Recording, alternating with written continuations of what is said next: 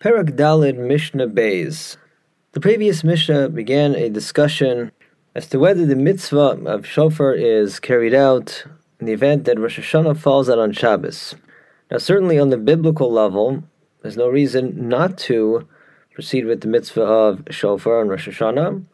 But we learned that the Rabbanon made a Shvus, a rabbinic Shabbos decree, not to blow shofar when Rosh Hashanah falls out on Shabbos due to a concern that a person may forget and say, uh, bring his shofar to a teacher help train him and blow shofar on Shabbos, and meanwhile there is a prohibition not to carry from one type of domain to another on Shabbos.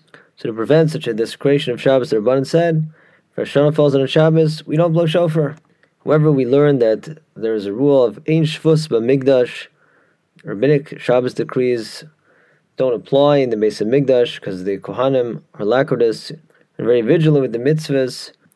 Therefore, these rabbinic safeguards aren't necessary for the Kohanim of the Beis Hamikdash. And so, in the Beis Hamikdash, they would blow shofar even Rosh Hashanah fell on Shabbos.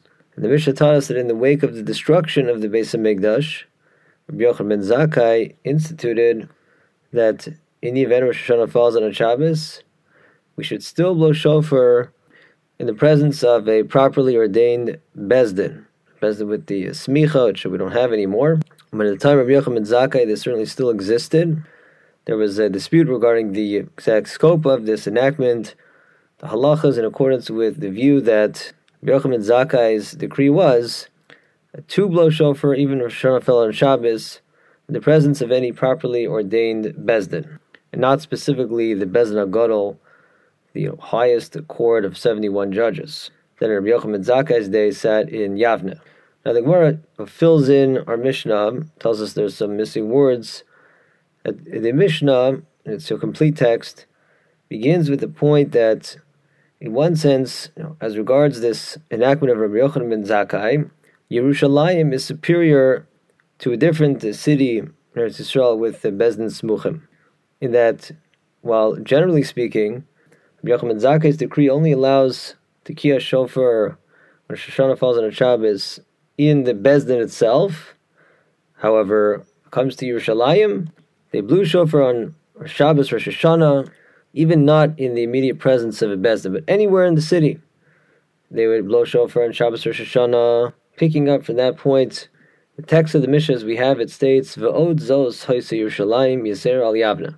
In another respect, Yerushalayim was superior to Yavna, in terms of the extent of Rabbi Yochanan ben Zakkai's decree. And in certain zones, we do blow shofar on a Shabbos Rosh Hashanah, and that is that in addition to the point we just mentioned, that in Yerushalayim you could blow shofar on Shabbos Rosh Hashanah anywhere in the city, it actually extends even further.